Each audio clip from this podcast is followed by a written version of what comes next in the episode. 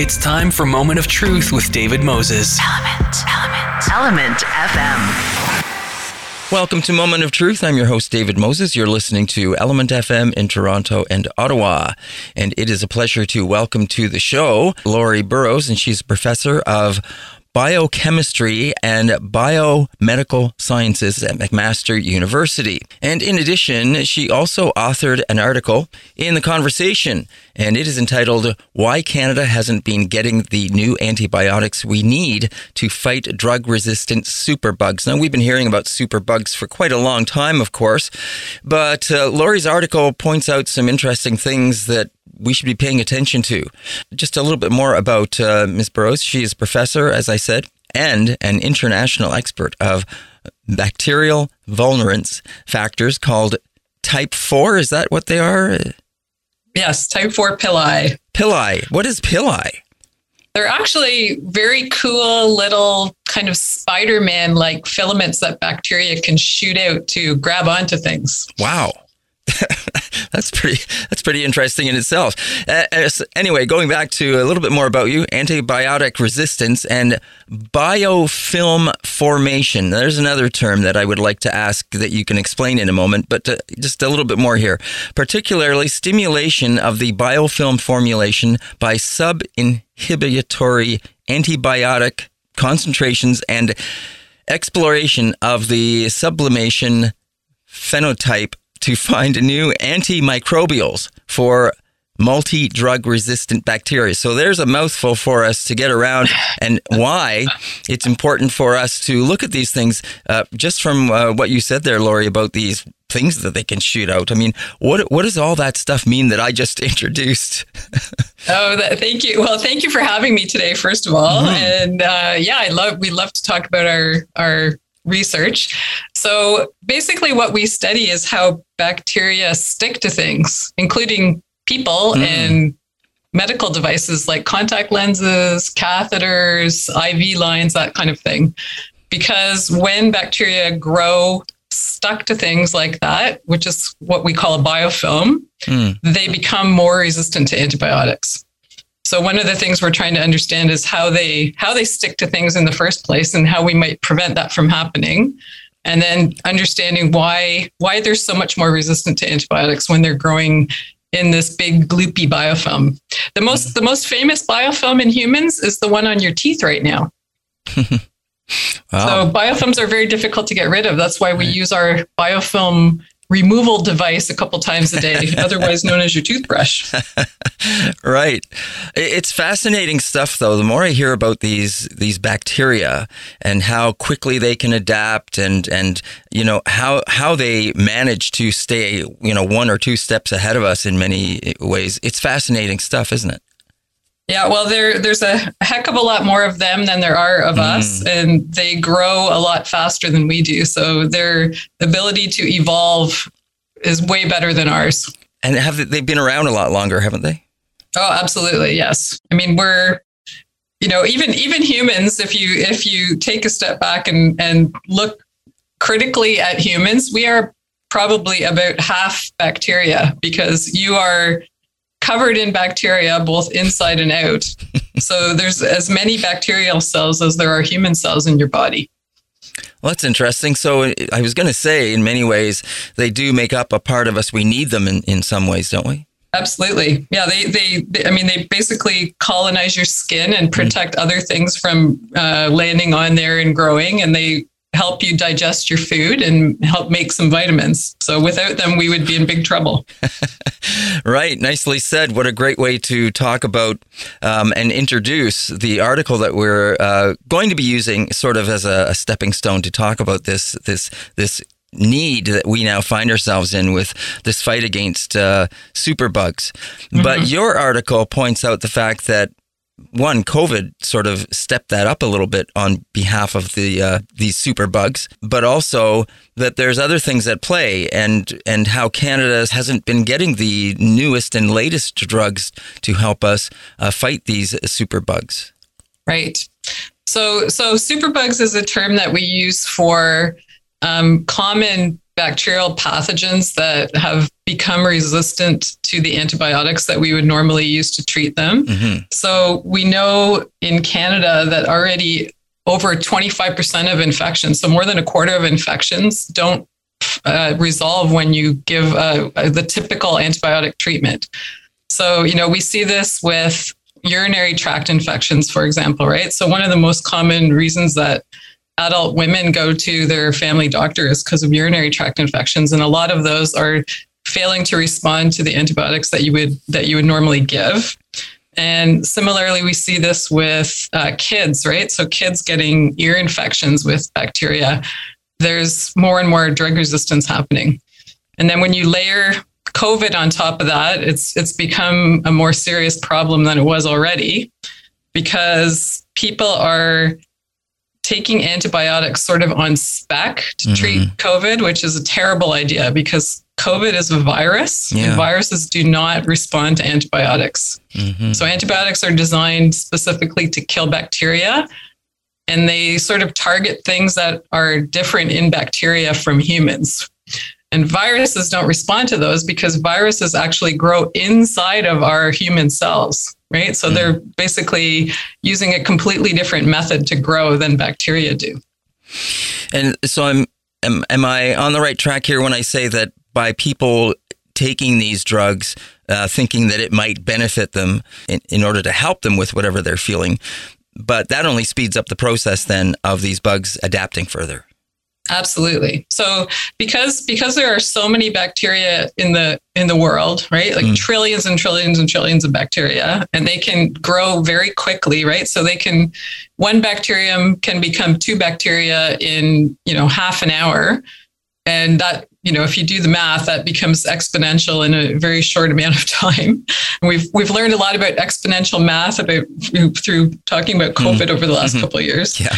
Um, what you do if you take an antibiotic unnecessarily, you kill all the bacteria that are susceptible to that antibiotic. But in every bacterial population, because they're so huge, you always have a few mutants that are resistant, more resistant to the antibiotic than the others, right? So mm-hmm. what you're doing then is killing off all the weaker, more susceptible bacteria and not killing the resistant ones. So then when you stop taking that drug, you're left with the resistant population. And so they now have less competition because you mm-hmm. killed all their neighbors and now they take over. Boy, is it because they've been around so long that they have this ability to adapt so quickly? Oh, absolutely. So one, you know, one of the things I find completely fascinating about being a microbiologist is that, you know, I've learned over my career that bacteria are way more complicated than I originally thought. Mm. So they're, you know, one of the reasons that they're the old, one of the oldest life forms on the planet is because they're capable of adapting, right? Yeah. And they're, again, their their populations are so large that you can, you know, kill a massive amount of them, but you can never kill all of them. Mm. And there's always a few survivors who have figured out a way to adapt to whatever conditions you throw at them. Mm. And the way, you know, the way these these mutants arise is just naturally during, you know, the process of uh, making new DNA, there's always mistakes that are made, right? That's Mother Nature is not perfect. Mm-hmm. And I, I, almost think that one of the reasons that it's not perfect is because it gives you a selective advantage, right? If you make a few mistakes here and there, you give yourself, you're sort of hedging your bets, right? Mm-hmm. You always have someone in your population who can take advantage of a new situation should mm-hmm. it arise. Now, bacteria, do they have a brain? They don't have a brain, and you know they don't have eyes or ears. Right. They right. communicate uh, chemically. Okay. Right. So they and and antibiotics. This is this is actually an interesting uh, point antibiotics are a lot of our antibiotics are made by bacteria and fungi. So they are, you can think of them as basically little message packages, right? Mm. So normally bacteria would be growing uh, sort of on a surface, right? And as the as they their colony expands, they might be growing towards another colony of bacteria. So that second colony can tell the first one to stay away by producing antibiotics. And the concentration of antibiotics at the second colony will be really really high but as you get closer like closer to this the other one and further away from the main colony they would become less and less in concentration so you know what you mentioned at the beginning when you were introducing me that this is one of the things that we study we've found out that if you treat bacteria with concentrations of antibiotics that are really really low like much lower than is needed to kill them that actually will stimulate them to make more of this biofilm. And we think that's kind of a, a protective response, right? So it's a hmm. defensive response because we know biofilms are more resistant to antibiotics. So it helps them as they're growing towards each other. They start to communicate chemically, saying, "Hey, you know, I, I'm I'm approaching another colony. It's making something that might kill me, so I'm going to respond by making more biofilm." That's really interesting. I mean, it, it, seems like a form of intelligence. I mean, you say it's chemical, but it's it seems like a form of intelligence. Yeah, well, and so bacteria in colonies can also communicate. Um, I guess electrically, I would say, right? so there's there's been some studies in the last few years that have shown that um, bacterial cells can respond almost like uh, neurons, right? Mm. So we when we mm. get a a signal from our brain telling mm-hmm. us to move our arm. That's all done electrically, right? Yeah. Through uh, electrical impulses. And bacteria are also capable of passing electrical impulses from one cell to the next. So the chemical mode of communication is a bit slower, right? Because the the the molecules need to sort of diffuse through whatever um, environment the bacteria are in. But the electrical communication can be much faster.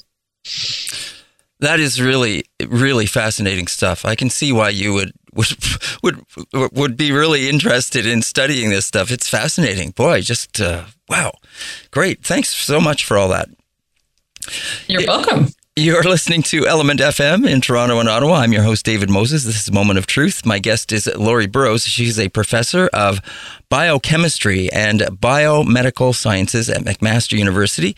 And we're using the article she has in the conversation entitled Why Canada Hasn't Been Getting the New Antibiotics We Need to Fight Drug Resistant Superbugs as sort of a catalyst for our, our conversation here today. And uh, really appreciate Lori taking the time to join us on the show. Now, we've been tell- talking a lot about the bacteria itself and a little bit about her research and the things that she does. Now, uh, Lori's article actually does talk and give us some idea about why we're in the situation we're in, why Canada is in the situation it is in, and also some clues as to what we might need to do to move forward on this. And so I want to talk to her a little bit more about that. She also was kind enough to forward me an article that uh, she took part in with the Best Brains Exchange meeting. And so um, I had a, a look at that as well. And, you know, some of the things that you point out in your article, for instance, is that in 2019, the World Health Organization declared that antimicrobial resistance was among the top 10 threats of global health. That's pretty significant. It is pretty significant. It's kind of scary, actually. Yeah. yeah. Um, you know, we haven't, we, if you if you think about the the totality of human history, we haven't had antibiotics for very long, right? So yeah. they were they were sort of discovered in the the early 20th century and they were considered kind of miracle drugs. Mm. But mm-hmm. unfortunately, they're one of the few drugs that we have that can become ineffective due to resistance, right? So we don't hear about resistance to, you know, to Lipitor or to insulin or other, you know, these chronic disease drugs. Um, so antibiotics are a unique class, right? And we depend on them for so many other things, right? So if you think about our medical system, we take for granted that we can do really invasive procedures without getting infections because we have antibiotics, right? So mm-hmm. think about knee and hip replacements and heart transplants, lung transplants, uh, chemotherapy for cancer, looking after premature babies, like all of these pretty significant medical procedures require that we have antibiotics. Mm. Now, pharmaceutical companies and the model that is set up a, a an independent or or a uh, a business. Is that the same everywhere? Is, is is that the same? Like, how is that structure set up? Because if nobody's doing this, then yeah, we're going to fall into this option if we don't have these new drugs and, and people working on them to develop and adapt uh, so that we can resist these superbugs.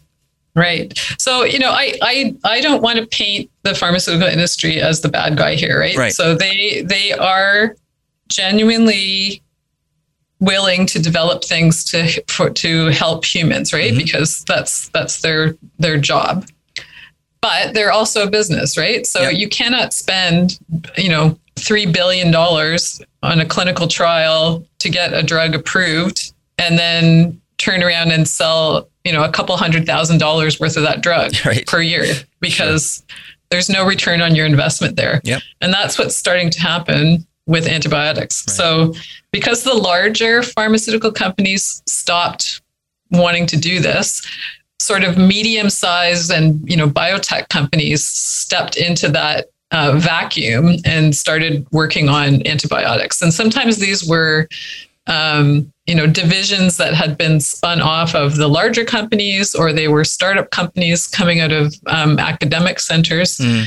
and unfortunately those even the companies that have managed to get all the way to fda approval for their drug they have either gone bankrupt or been bought out because they just could not make enough money Mm. on the new drug and you know the reason for that is because you know it's a bit of a catch 22 because when we have a new antibiotic that's really good doctors don't want to use it unless it's absolutely necessary so that they don't encourage resistance from developing so Mhm. if you don't use the drug. You don't sell it. Right, right? Right, so it's it's a real it's a real problem right? So we're we're trying to encourage people to think of antibiotics as fire extinguishers. Hmm. right? So this this analogy came from dr john rex who's a, a, a physician in texas who Mhm. specializes in studying antibiotic resistance. And you know if you think of antibiotics as a fire extinguisher that i think that's a much better mental picture Mhm. because eh, you know all of us have fire extinguishers around Mhm. but you don't want to use them unless you absolutely have to and you hope you never have to use them right, but we're happy to pay for them right. to have them there just in case Right. Well, that leads into a couple of things: the the way the system is set up, and how governments can help with these pharmaceutical companies by giving them a base uh, base level of money so they can have an operation. Um, but also, I guess what you just said about the fire extinguishers that does that kind of lead into the idea of the stewardship thing that you were talking about? And right so yeah. Yeah. so stewardship is just the you know the prudent use of of the drugs that we have hmm Yes, and and of course that's one way to try and and mitigate the the, the development of the superbugs. Is that right? right Yeah. right Okay, but now moving forward and looking at Canada, and because you mentioned some of the other countries that are that are doing things, um, and some of the new drugs that have been introduced. You know, uh, I think you said the United States has introduced 17 new antibiotics. Um, Right. The United Kingdom, uh, Sweden have also introduced some over the same period of time, but Canada has only introduced a couple. What's what's that all about? Right. So, so over the last 10 years, um, there have been 18 new antibiotics approved FDA, and 17 of those were commercially launched in the United States. Um, out of 14 high income countries that uh, were examined in this recent study by Kevin Outterson and his uh, group um, at CARB-X, which is a, an antibiotic development incubator, Canada was was last out of the 14 countries when it came to actually approving and launching new antibiotics commercially. Mhm. So we only launched two of those in Canada. Right. So you know that's pretty a, a pretty pathetic number out of the 18 that were approved. So you know there's multiple reasons for that. Um, some of them, some of those new drugs are very similar to things we already have. So they're you know they're uh, maybe a little bit better, but it's incremental. Um, but the, one of the big reasons is that pharmaceutical companies uh, global pharmaceutical companies don't see Canada as a very lucrative market.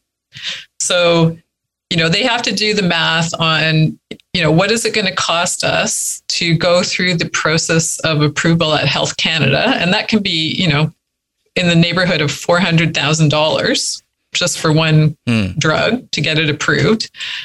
That means that they have to, you know, recoup that cost. And they look at the market in Canada as being relatively small. Our population isn't big. Mm-hmm.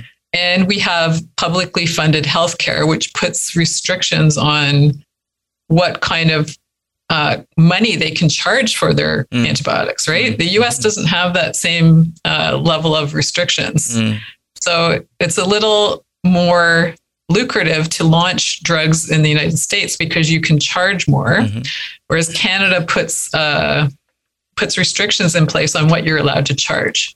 So you know this is why we don't think it's a great idea to to think of antibiotics as you know you you approve it and then you're going to make your money back on the volume of sales mm. that you're going to get because mm. that's just not going to happen right we have to go back to that fire extinguisher analogy mm-hmm. and say you know we want to make sure that we have these things available but we don't actually want to use them unless we have to right so how do we how do you pay for something like that and that's where this idea of incentives comes in right, right. and I don't want people to think, you know, oh, what do you mean you're going to give pharmaceutical companies incentives? That's crazy talk, right? but otherwise, there we won't we won't have access to these drugs, right? So the government kind of went down this route with COVID, and I think that is a really good precedent, right? So the government uh, in the US and Canada said to the companies that were developing COVID vaccines and COVID drugs, you know what? we promise that we will buy, you know, mm. X millions of doses mm-hmm. of your product right. if you make it. Right. And that way the company says, okay, you know, now I feel like it's okay to take the risk sure. on developing this because I know I'm going to yeah. get some money yeah. back at the end of the day. Uh, given that we've now been through COVID um, and some lessons, as you point out, that have been learned from this, and the way the government has, uh, both Canada and the United States, have, have uh, talked to the pharmaceutical companies, do you think that now, looking forward, there may be some changes, or do you think Canada is going to look at its at, at how it administers these things and how the provincial system and the federal system uh, need to work better together, or or come up with something that is going to allow for the the speedier and more smooth process of, of getting new antibiotics into the system? Right. So this is one of the things that we we proposed um, in our in our um, report to the government after looking at this problem was to consider um, incentives, right? And mm. and this can be as simple as as a, a type of guaranteed revenue, right? Mm-hmm. Which is what we what we did for COVID. Mm-hmm. And countries like Sweden are already trying this out, right?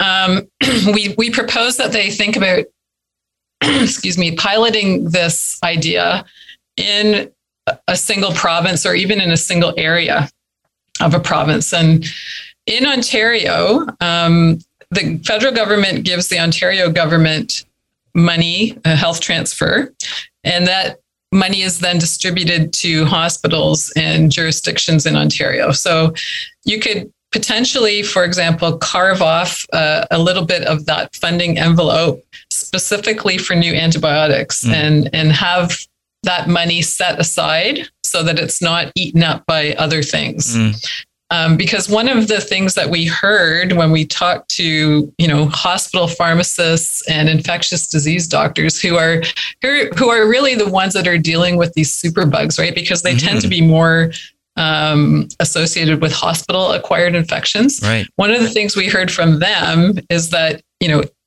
it's it can be really difficult to get antibiotics not only for the reasons that we talked about, you know, that they're they're they're not approved in Canada and whatnot. But even the ones that are approved in Canada, they have to get uh, approval from their administration at the hospital to buy those things because they come out of the hospital budget.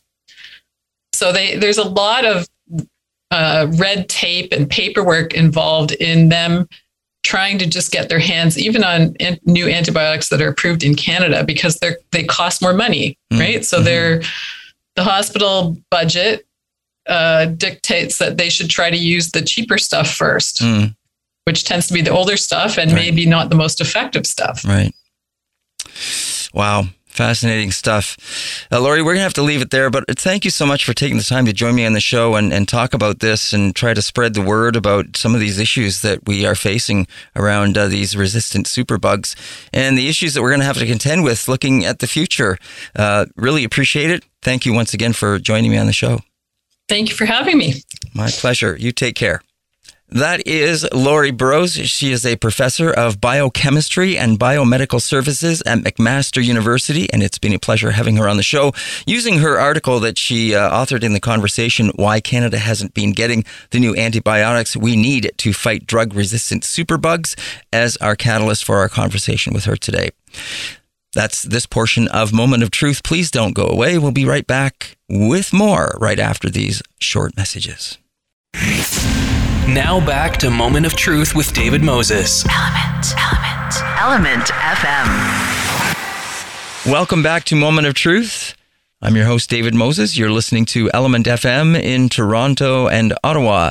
It is a pleasure to welcome to the show. I have Elisa Brietzke. She is a professor in the Department of Psychiatry at Queen's University to talk about an article that she authored in the conversation. It is entitled Polarization is Affecting Mental Health and Patients Want Therapists Who Share Their Views.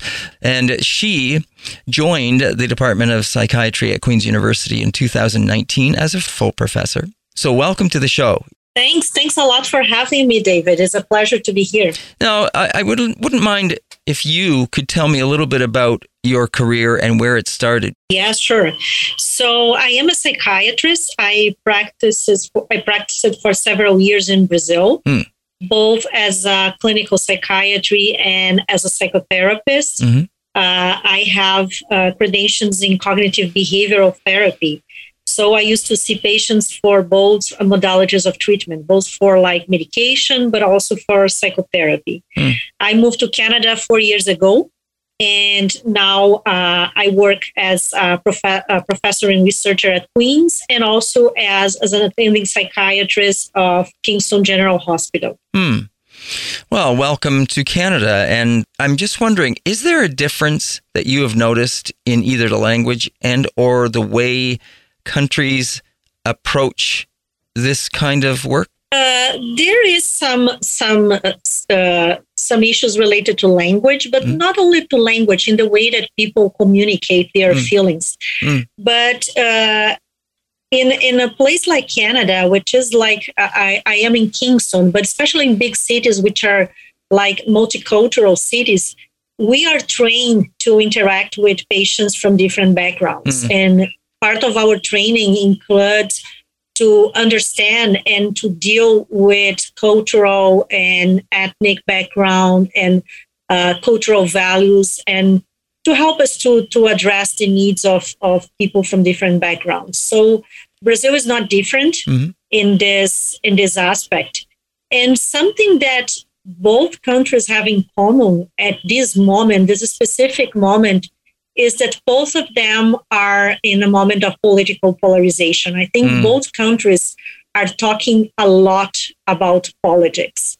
Uh, it started to happen in North America, especially with uh, Trump's election, but also in Brazil. And we are also seeing this in Canada uh, when we started to discuss things like COVID or like the Freedom Convoy and now, you know, Ukraine uh, war. So politics is kind of everywhere and Mhm. everyone is talking about this. So it was just a matter of time that, you know, to, to start to, to uh, see these issues arriving in our offices and being brought by patients as important topics for discussion.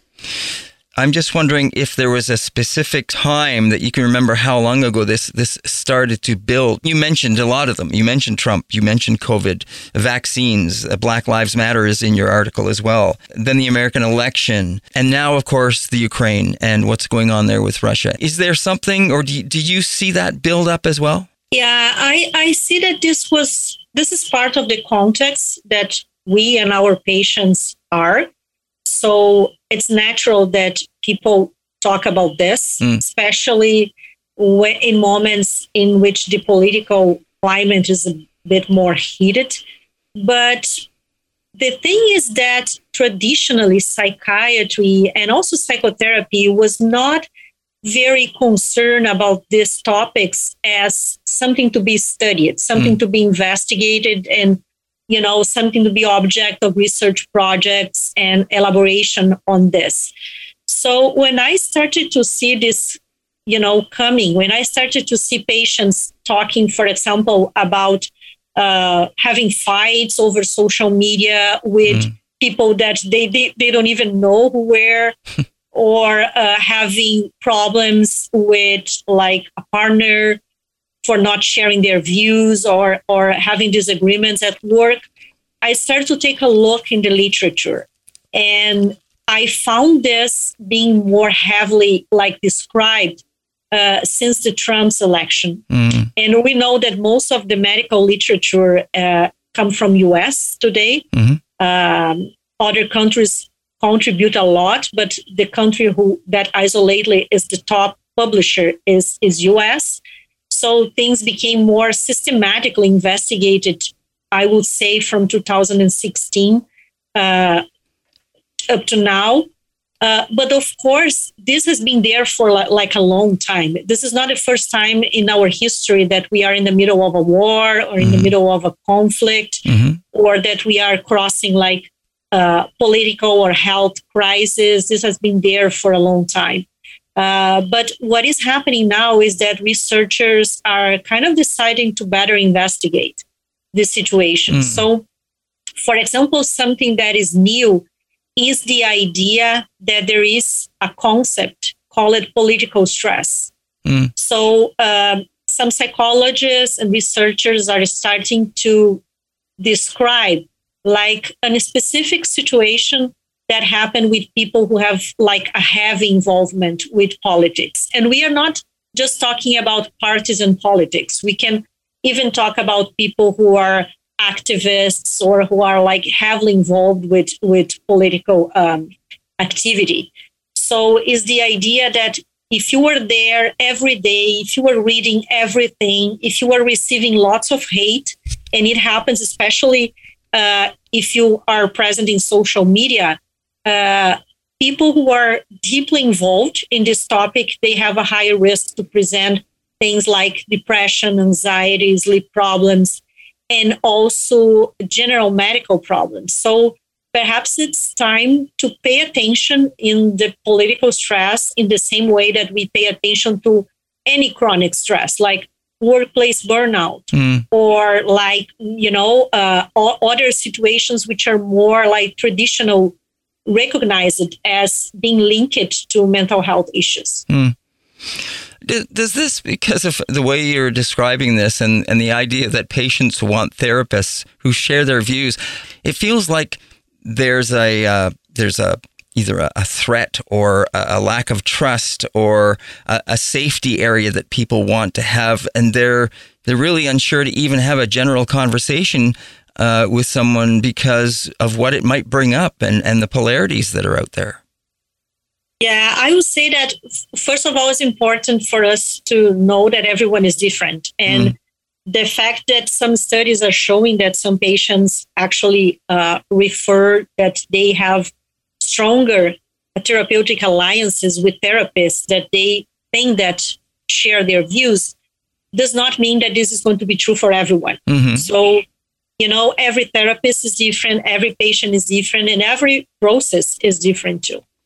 But the results of the studies that we have, and the best study was conducted in US and uh, during the process of Trump's election, and what this group of researchers from New York described was that uh, two thirds of patients in psychotherapy talked about politics with their therapists. Mm. And 50%, half of them wanted to talk even more. we are not saying that people are saying, okay, I'm not going to talk about my personal issues because right. I want to talk about the general topic like right. politics. Right. It's not like this, you know? This study specifically investigated what the patients were talking about. And they were talking about, for example, about uh, difficulties in dating people who did not share their views, for example or uh, problems about having discussions over politics at the Christmas dinner, or uh, having the perception that a political uh, view kind of shape, you know, the individual. So this is something that we are seeing. You know, people think, oh, if someone is an ultra conservative, so this person is a racist, which is not exactly true but you know this moment of polarization is making people like assume more extreme and more monolithic views of of people. And and this has been a problem because it creates a, a, you know a climate of animosity that in the end of the day is going to be discussed in psychotherapy. So i think it's important to because sometimes when people read this this this article I wrote say, oh, but white people are talking about a general topic like politics. You know, I wouldn't pay a psychotherapist to talk about politics. but we are, yeah, we are basic. What people are talking is about the repercussions of mm. this political moment in their lives. And Like you're saying in uh, your article, that uh, politics is a source of significant anxiety, insomnia, and even suicidal thoughts. That's uh, that's quite profound. Yeah. So, and this was so important that the American Psychological Association decided to sponsor a study, and in the same moment in the in the the Trump's election, uh, to specifically investigate this topic. Unfortunately, this, the results of this study were never formally published yet. So we have some data of this research, but we don't have all the data. And mm. what we see is that for some people, um, these things can be like a heavy impact. Exactly these people who are like young, more heavily involved mm. in politics, mm. and who spend more time, for example, scrolling the news and paying attention in what was happening. So these are the people um, who said that they had more symptoms. And we are uh, also talking about people who obviously are in opposition of the government. So for this subgroup of people, uh, political stress can be especially heavy. Mm. Makes me wonder what's going on at uh, in discussions at university and in, in classes at university that are, you know, that are discussing these kind of things. Um, I hope nobody's getting into fisticuffs, you know, uh, in their debates. You're not yet. Not yet. You're listening to Element FM, and this is a Moment of Truth. I'm your host, David Moses. My guest is Elisa Brietzke, and she's a professor in the Department of Psychiatry at Queen's University. And it's a pleasure to have her here talking about uh, and around an article that she authored in the conversation Political Polarization is Affecting Mental Health, and Patients Want Therapists Who Share Their Views. And that's uh, where we're taking this conversation. You know, as you were talking there, I wrote down something about what is going on. Two things come to mind because I have had other conversations around social media and around what's been happening, you know, with the the trucker demonstrations happening in and around Canada. Social media has played it seems like a big role in this division that we seem to be uh, faced with as well. Is that fair to say? Yes, I think it is, David. You know, there's a lot of discussions that you probably know about the algorithms mm-hmm. uh, from social social media like Twitter or Instagram, mm-hmm. kind of amplifying the more extreme views. Yeah. So we have studies showing that posts with more extreme views they receive more likes, they are more shared. So uh, social media uh, has an important role in amplifying this uh, polarization. Mm. And also with COVID, people are spending, and we have data showing this too, people are spending more time on, on internet in general. Mm-hmm. You know, they're spending more time online in basically everything. So mm-hmm. from porn to dating apps to social media to politics to information about COVID to everything. Yeah. And, you know, being connected all the time and receiving this polarized and more extreme views uh, certainly does not contribute to reduce this climate of animosity and polarization. It seems that in general, what we're being faced with, with everything we're talking about and what we're seeing, is generally less tolerance for each other. Yes, I think so. And and one of, of the situations, especially when we talk about um, communication, because you know, uh, treatment in psychotherapy or even in psychiatry relies a lot into communication. People are kind of becoming to be isolated in bubbles, mm. you know. So uh, I just talk with people who think about me. I just receive information on social media from people who share my views. You know, my Netflix algorithm also shows me what I like. So with the time, people were kind of uh, living in this in these bubbles. And part of our tasks uh, as, as therapists and someone who is worried about mental health is to help people to talk with those who do not share their, their views. Mm. And we have studies, you know, from different researchers, for example, trying to improve communication between pro-life and pro-choice people. We have things that have been around for a long time. You know, we are talking about 10 to 15 years, but especially in this moment, perhaps it's time to help to psychiatrists and, and psychotherapists to incorporate uh, this strategy in their training. Because one of the points of the article uh, that I wrote for the conversation is that we were not exposed to this uh, this situation during our training. Mm. So we talk a lot about like uh, you know psychosocial factors and biological factors happening you know at the same time combined to produce mental uh, disorders or mental suffering but you know con- con- to consider that political environment is part of this biopsychosocial model is something that do not receive you know the necessary investment in terms of training hmm. and we should be aware that as therapists and as psychiatrists we also have our own views sure. we also have our own thoughts about this situation and we need to to be helped sometimes to connect even with people who have very extreme like views. And even with people that do not share at all our view of the world. And sometimes we are going to disagree in very important topics. So this should be part of our training too. It, it sounds like we seem to be less tolerant for hearing other people's opinion or taking another pe- another person's viewpoint. Yeah i think this is something that has always been there we always had like groups inside a society who had like extreme views. Mm. And again, there is like a whole line of research, for example, in uh, prevention of radicalization and prevention of terrorism. For example, we have this uh, well established. But what we are seeing now is that it, it, people are starting to see political views as something strongly rooted at people's characters and personalities. So uh, there is an interesting study from uh, an institute called Public Religion Research Institute in US, also investigate people during the election.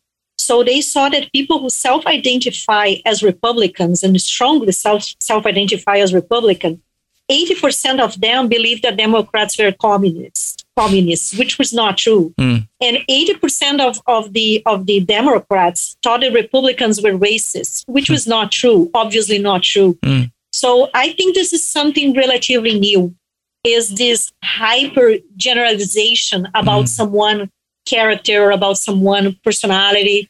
And this is certainly amplified by social media. And when we talk about social media, we also need, uh, you know, to know that some people are even making money in, in promoting like more extreme uh, discourses over social media. So when we talk about like, you know, extreme anti-vax groups, sometimes we are talking about people who are making money, you sure, know, uh, sure. with this kind of activity. And and this is one of the reasons why there is not an easy solution. You know, when we are talking about uh, reducing this kind of polarization, probably we will need actions in multiple levels. From what you're saying, and from what you were saying earlier, uh, one of the things I wrote down, it sounds like the therapists need to uh, get some therapy, perhaps as well. So you were talking about training, but I thought it sounds like that you guys need a place to go and talk to people as well. Absolutely, absolutely. I strongly recommend. I do therapy myself as a patient, and I also strongly recommend to my residents and to my trainees that they have a place to vent and to treat their own issues. Because if our head is not nice, if we are not psychologically stable, we won't be good therapists. So, for sure, you know, several times in several moments of our lives, we need therapists, therapy ourselves. Mm-hmm. You were mentioning this hyper generalization that's going on, and we talked about social media. And the one thing that, that I keep thinking about is that no one is forcing us to look at social media. We're doing it to ourselves. We are. We are doing but you know there are things that became a habit mm-hmm. so for example today there's a lot of people who don't read like newspapers anymore or even don't check yep. like traditional media. Mm-hmm. So they receive information basically through social social media. So people say at Twitter, "Oh, I saw something, a nice article." So they go there and they check, and they inform themselves basically basically due to social media. So I agree with you. Part of this is related to choice but we also should take into consideration that every time we post something and someone likes and someone shares this, there is a process in our brain that kind of like this mm, these things. Sure. You know, yep. there is a little bit of pleasure in being heard, yes. you know, because yes. everyone wants to be heard. Sure. Everyone wants someone saying, Oh, I agree with your idea. Yeah. I think you are a smart guy. So this type of mechanisms, it kind of reinforces our connection to social media. So I would say that there is a component which is related to choice, but there is another component which is very close to an addiction. Mm. So it's very easy for some people become addicted to mm. this mechanism. Uh, most of the time, not to a level in which we are going to have impairment in our lives, but it certainly becomes a habit, you know, something yeah. that we do every day. For a lot of people, this is the first thing we do when we wake up in the morning is to check sure. our Instagram and to check our Twitter to see if something happened while while we were sleeping. Mm-hmm.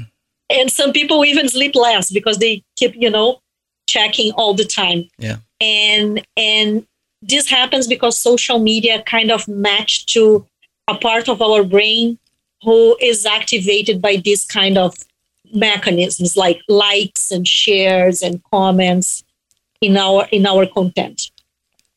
So, in terms of the health impacts of this polarized thinking in politics that we're seeing, that you're seeing coming up more and more in therapy with people, do you see this as something that is going to continue to grow and is going to continue to increase? I don't see this will be gone very soon. Mm.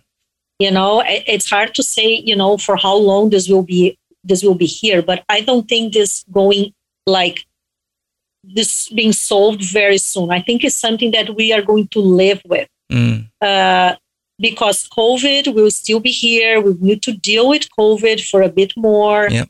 We are starting a war you know we are seeing the beginning of a war so this kind of things will be here for a while uh, what i believe is going to happen is that we are going to develop better instruments to identify political stress we are going to adapt interventions that we have for other models of chronic stress to political stress. And we certainly should uh, advocate for a more responsible use of social media. Right. In multiple levels you know from the personal level for example i used to say to my patients if you were you were checking a content in social media and after you feel worse than before checking perhaps it's time to unfollow that profile or to unfollow that person mm-hmm. sure. so this is under control Right. But there is also like things like regulation of uh, of uh, the plat- social media platforms and Mm-hmm. social media content that also can help. Yeah. So as I as I as I mentioned to you, I, I see this solution coming from multiple sources. Mm-hmm. Well, let's do hope that it does uh, come to a resolution of sorts uh, in the near future, and that we can get back to. I, you know, I guess we're not going to get back to anything that we may have known as normal because it all seems so far away. But we are learning. We are learning Mm. how to deal with this. Mm. Right. And so I hope that and we are already doing this. I think we are we are learning how to cope and how to help our patients cope with this.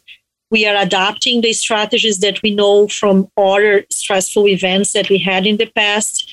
Uh, we are having data or producing data. So I I think if the situation will be solved very soon, at least our strategies will going to be better. Mm. Okay, well, we'll have to leave it there, but it's been a real pleasure speaking with you. I want to thank you for taking the time to join me on the show and, and share your views and, and certainly talk about your article that people can go to the conversation and uh, read it for themselves. It is entitled Political Polarization is Affecting Mental Health and Patients Want Therapists Who Share Their Views. And as I say, you can find that in uh, theconversation.ca. And it is an article by my guest here today on the show, Elise Brietzke professor in the Department of Psychiatry at Queen's University. It's been a real pleasure having you here. Thank you so much. Thanks for having me, David. It was a pleasure. And that is Moment of Truth for today. I'm your host, David Moses. Thank you for listening. We'll see you again tomorrow. This has been Moment of Truth with David Moses. Element. Element. Element FM.